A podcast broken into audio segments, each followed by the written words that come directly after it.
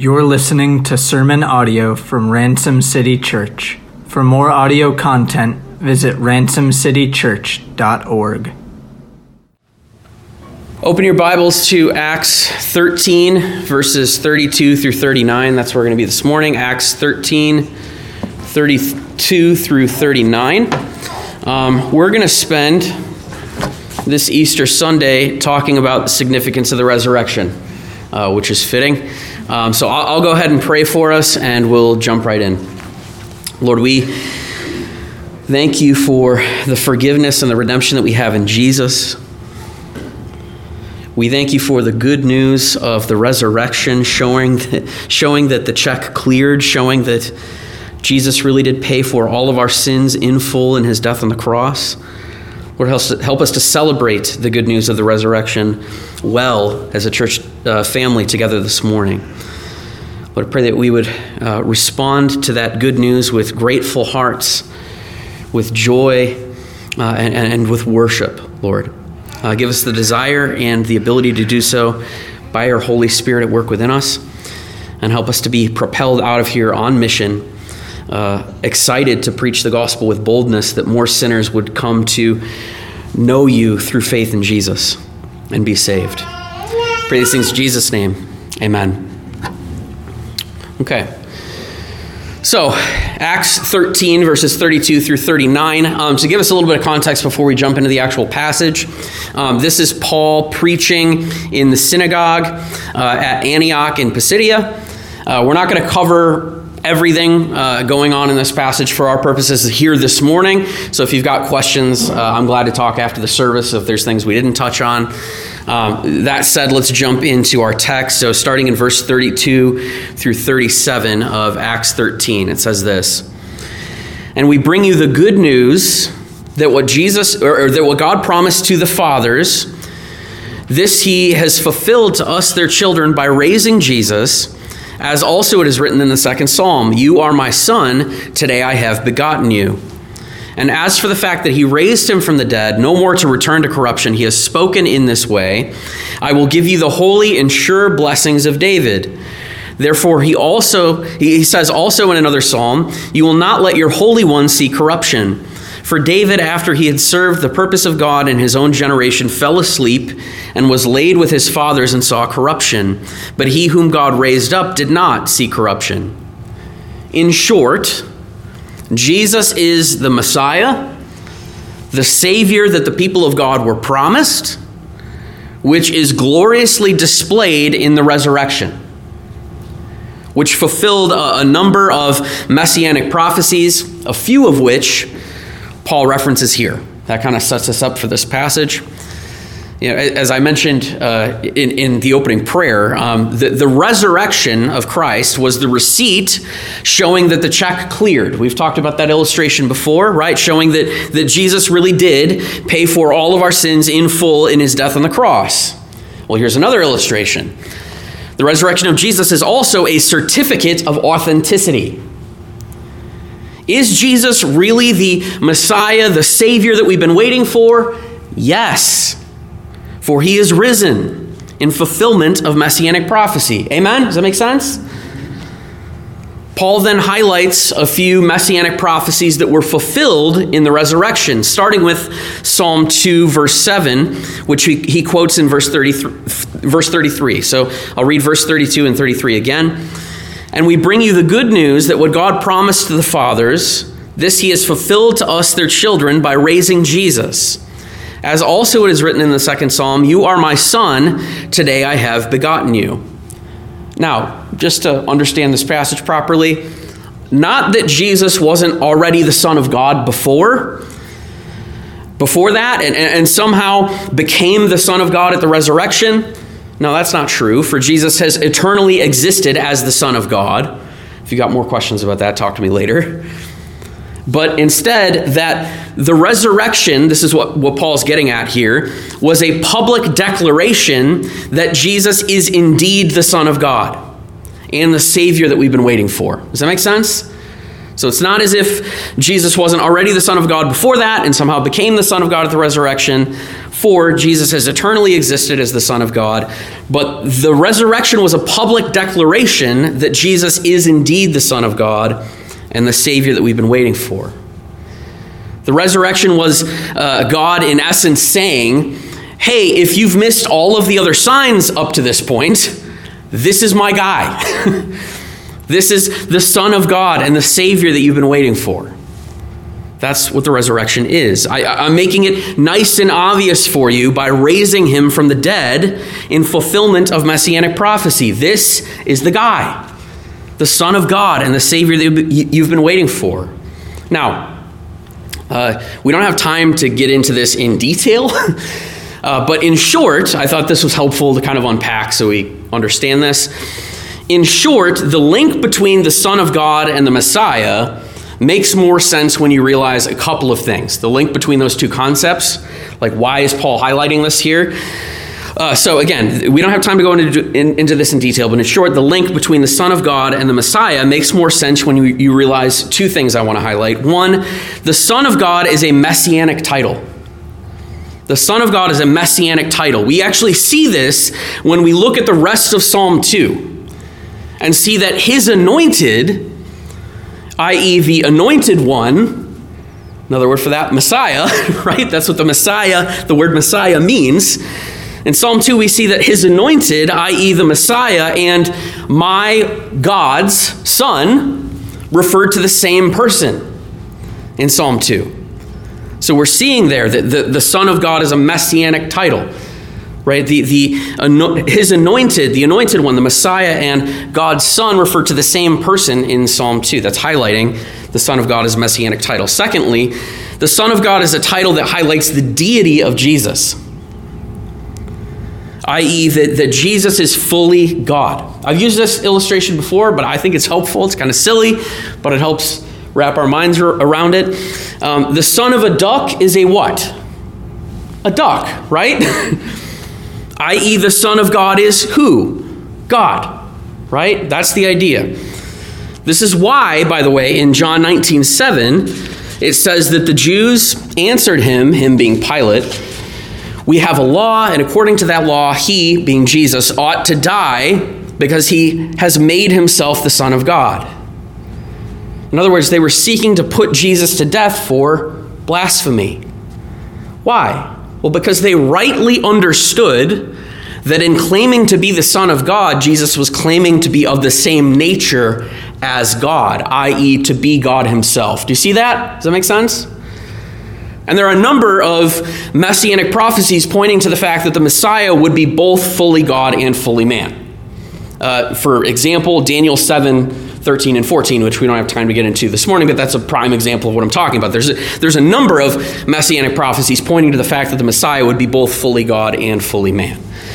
All that to say, okay, I thought that would just be a helpful primer to understand what the link is there between the Messiah and the Son of God. All that to say, Paul is saying that the resurrection is a fulfillment of Psalm 2 7 in that it's a public declaration that Jesus is indeed the Son of God and the Messiah, the, the Savior that we've been waiting for. Paul then moves on to Isaiah 55 3, which he references in verse 34, which says this And as for the fact that he raised him from the dead, no more to return to corruption, he has spoken in this way I will give you the holy and sure blessings of David. Now, this one's admittedly a little harder to see the connection to the resurrection with. like, how exactly is this connected to the resurrection? But I believe this is a reference to, as the New American Commentary puts it, God's promise that he would establish in his descendant, in, in David's descendant, an eternal throne, a kingdom that would last forever. And they reference 2 Samuel 7 13 and 16. They go on to say in, in that commentary, but God's promise was not fulfilled in David, who did not himself enjoy an eternal reign. Right? As we'll see in a minute, David died and saw corruption. In other words, decay. Right? He died and stayed dead. Right? He did not enjoy, David did not enjoy an eternal reign. Jesus, on the other hand, was raised from the dead showing that nothing could stop his reign, not even death. Amen? Does that make sense? And that his reign would be eternal, i.e., that he's the descendant of David whose reign and whose kingdom would last forever. To give you an illustration, like the significance of this, every other king's reign in David's line, including David's, had ended in death. Right? And their hope of a reign that, that never ends along with it. So when Jesus dies, what wrong conclusion could we come to? Oh, that's it. Right? Guess it wasn't him. Guess he wasn't the guy, right? That could be a wrong conclusion we could come to. What about when he's risen? oh, game on, right? He's the guy. Like, that's exactly Paul's point. I believe that's exactly Paul's point here. The resurrection of Jesus was a fulfillment of Isaiah 55 3, in that it was a public declaration that Jesus is the descendant of David, whose reign and whose kingdom would have no end. Because even death could not hold him. Amen? Paul then moves on to Psalm 16:10, which he references in verse 35. So let's look at verse 35 through verse 37, which says this. Therefore, he says also in another psalm, You will not let your Holy One see corruption. For David, after he had served the purpose of God in his own generation, fell asleep and was laid with his fathers and saw corruption. But he whom God raised up did not see corruption. In other words, these words couldn't ultimately have been about David because David died and saw corruption, i.e., decay, right? The Holy One here in Psalm 16:10 is ultimately the Messiah, the anointed one. That's what the word Messiah means. Whom God is saying in this messianic prophecy he would not let see corruption, decay, right? Well, that wasn't true of David because David died and saw corruption, decay, right? But who was that true of? Say it with me now, class. Jesus, right? I always enjoyed doing that to you guys. I don't know why. It's just funny. It's funny to me. Right? This is true of Jesus, who, who died but was raised on the third day and did not see corruption, decay, right? Paul says as much in verse 37 But he whom God raised up, i.e., Jesus, did not see corruption, decay. Right? Paul says as much. In other words, the resurrection of Jesus is a fulfillment of Psalm 16:10 in that Jesus died but were, was raised on the third day and did not see corruption, decay, right? which, along with his fulfillment of Psalm 2 7 and Isaiah 55 3, point to one thing, and that's Jesus is the Messiah, the Savior that we've been waiting for. Amen? Which is exactly where Paul goes in verses 38 and 39, starting in 38, which says this Let it be known to you, therefore, brothers, that through this man forgiveness of sins is proclaimed to you. In other words, the forgiveness of sins is offered to us in Jesus. How? Because of his perfect life and sacrificial death in our place.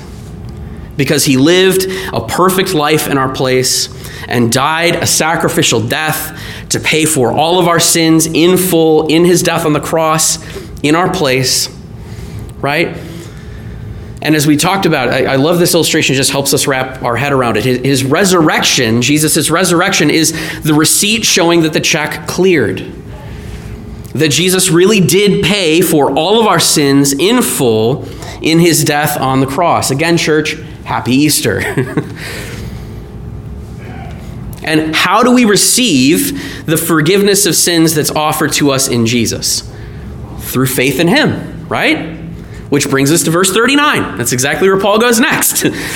It says this, and, and by him, everyone who believes is freed from everything from which you could not be freed by the law of Moses. In other words, because of Christ's perfect life and sacrificial death in our place, everyone who believes in him is freed from everything from which you could not be freed from the law of Moses, as Paul says, namely, from the penalty of our sin, hell, which is what our sin deserves, right? Which is hinted at in the word freed here, the word that's translated freed, which could also be translated justified, i.e., declared righteous before God. So, because of Christ's perfect life and sacrificial death in our place, everyone who believes in him is declared righteous before God and saved from the penalty they deserve. Because Christ's perfect life and sacrificial death are counted to us. How? Through faith in him. Amen? Right? This is what theologians call the great exchange that Jesus lived a perfect life in our place and died a sacrificial death to pay for all of our sins in full in his death on the cross in our place, that through faith in him, we could be declared righteous before God and saved from the penalty we deserve. Jesus fulfilled all righteousness on our behalf and took all of our sins onto himself and paid for them in full in his death on the cross on our behalf, both of which are counted to us through faith in him. Our sins are counted to him, and he paid for them in full in his death on the cross. His righteousness is counted to us, both of which are through faith in him. Amen? Does that make sense? We see this in 2 Corinthians 5:21, which says, "For our sake he made him to be sin who knew no sin, so that in him we might become the righteousness of God." All of which is by grace alone, it's completely undeserved, through faith in Christ alone, and not, church, by works. Amen? We've talked about this before, but God's law, the, the three classic uses of God's law that theologians talk about God's law is a curb, it's a mirror, and it's a guide. It's a curb, basically helping restrain us from going further. like, hey, here's the line, don't keep going, right? It's a mirror showing us here's where you fall short of, of how you ought to live, right? Here's right and wrong in God's law. Now look at yourself, right? How do I fall short of that? A lot, right? Um, and it's a guide. It's showing us this is the right and wrong thing to do. This is what right and wrong is, right?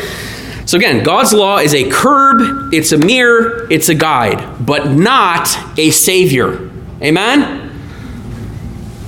It shows us our need for a savior, but it can't save us.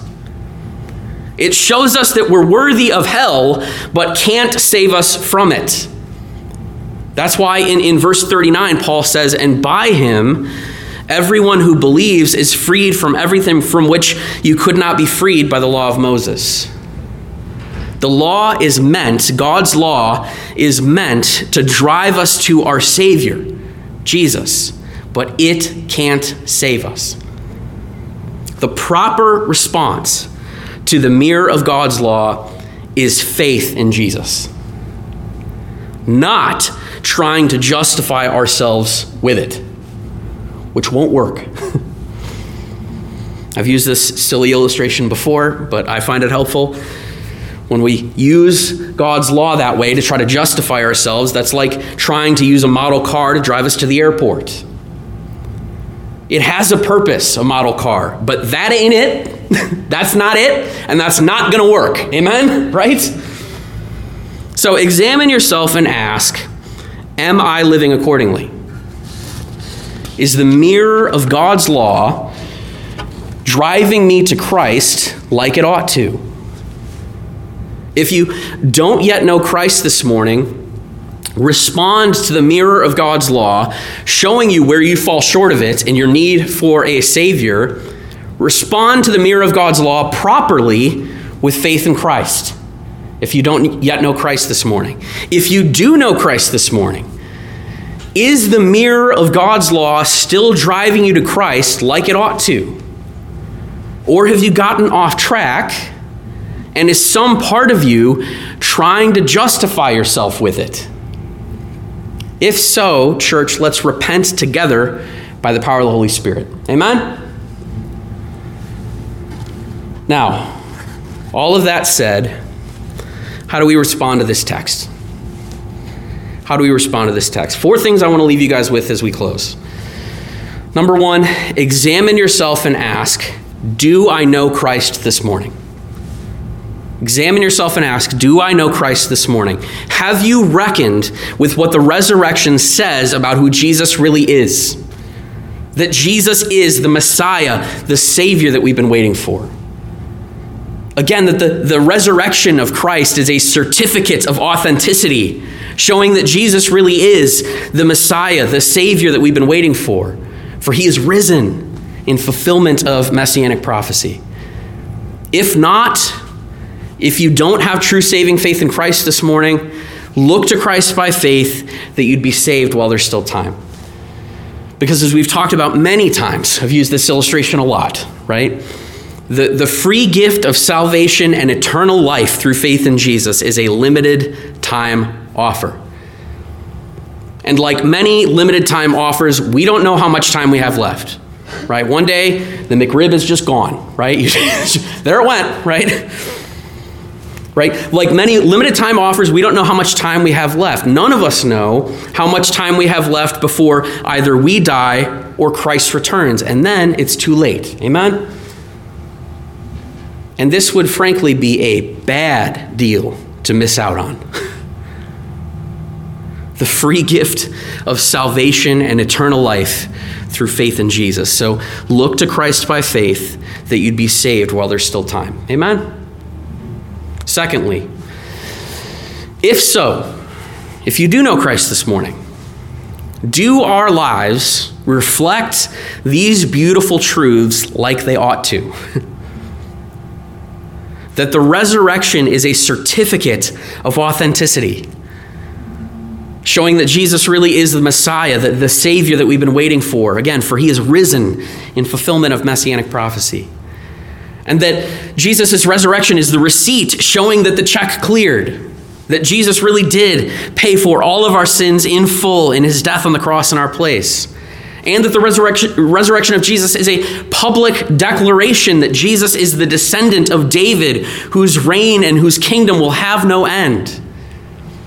That, as Paul says in verses 38 and 39, through this man, Jesus, because of his perfect life and sacrificial death in our place, forgiveness of sins is proclaimed to you, and by him, everyone who believes is freed from everything from which you could not be freed by the law of Moses. Again, namely, from the penalty of our sin, hell, which is what our sin deserves. Church, do our lives reflect the joy, the hope, the peace, the gratitude, the worship, and so forth befitting of these truths. If we're honest as sinners, we know the answer to that question has to be no, at least to some extent. Amen? Right? Can we be honest about that? So, wherever that's the case, Church, let's repent together by the power of the Holy Spirit. Thirdly, go proclaim the good news of the forgiveness of sins through faith in Jesus to a world, again, that desperately needs to hear it. That by Him, Everyone who believes is freed from everything from which you could not be freed by the law of Moses, as it says in verse 39 again, namely from the penalty of our sin, hell. Go proclaim that good news that, that more and more sinners would look to Christ by faith and be saved while there's still time. To return to our illustration from last week, that more and more sinners would be saved from the burning building that is unbelief before it collapses. And wherever we're failing to preach the gospel with that level of urgency, church, let's repent together by the power of the Holy Spirit. Fourthly and lastly, we talk about this all the time, but again, it's, it's, it's always a good reminder. Wherever we fall short in any of the areas we talked about this morning, remember that in Christ we're forgiven, in Christ we're declared righteous, and in Christ we're empowered to change. In Christ, we're forgiven. Christ took all of our sins onto himself and paid for them in full in his death on the cross in our place, that we'd be forgiven of all of our sins through faith in him, including whatever sins we feel convicted about this morning. Amen? In Christ, we're declared righteous. Christ fulfilled all righteousness on our behalf, including in whatever areas we were rightly convicted about this morning. That through faith in Him, we'd be counted perfectly righteous before God.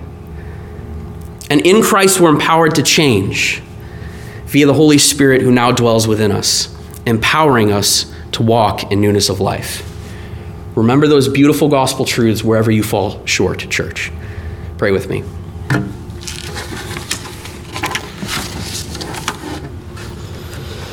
Lord, we thank you and praise you for who you are. We thank you that the resurrection is the receipt showing that the check cleared, showing that Jesus really did pay for all of our sins in full in his death on the cross. We thank you and we praise you for that beautiful news. We thank you that the, the resurrection is a certificate of authenticity, showing that Jesus really is the Messiah, the Savior that we've been waiting for. We thank you for that beautiful truth and that good news about the resurrection as well. Lord, help us to respond to you with grateful hearts this morning as we continue to worship uh, the rest of this morning as a church family. Help us to, to worship with gratitude and with joy in light of the good news of the resurrection this morning. We pray these things in Jesus' name. Amen.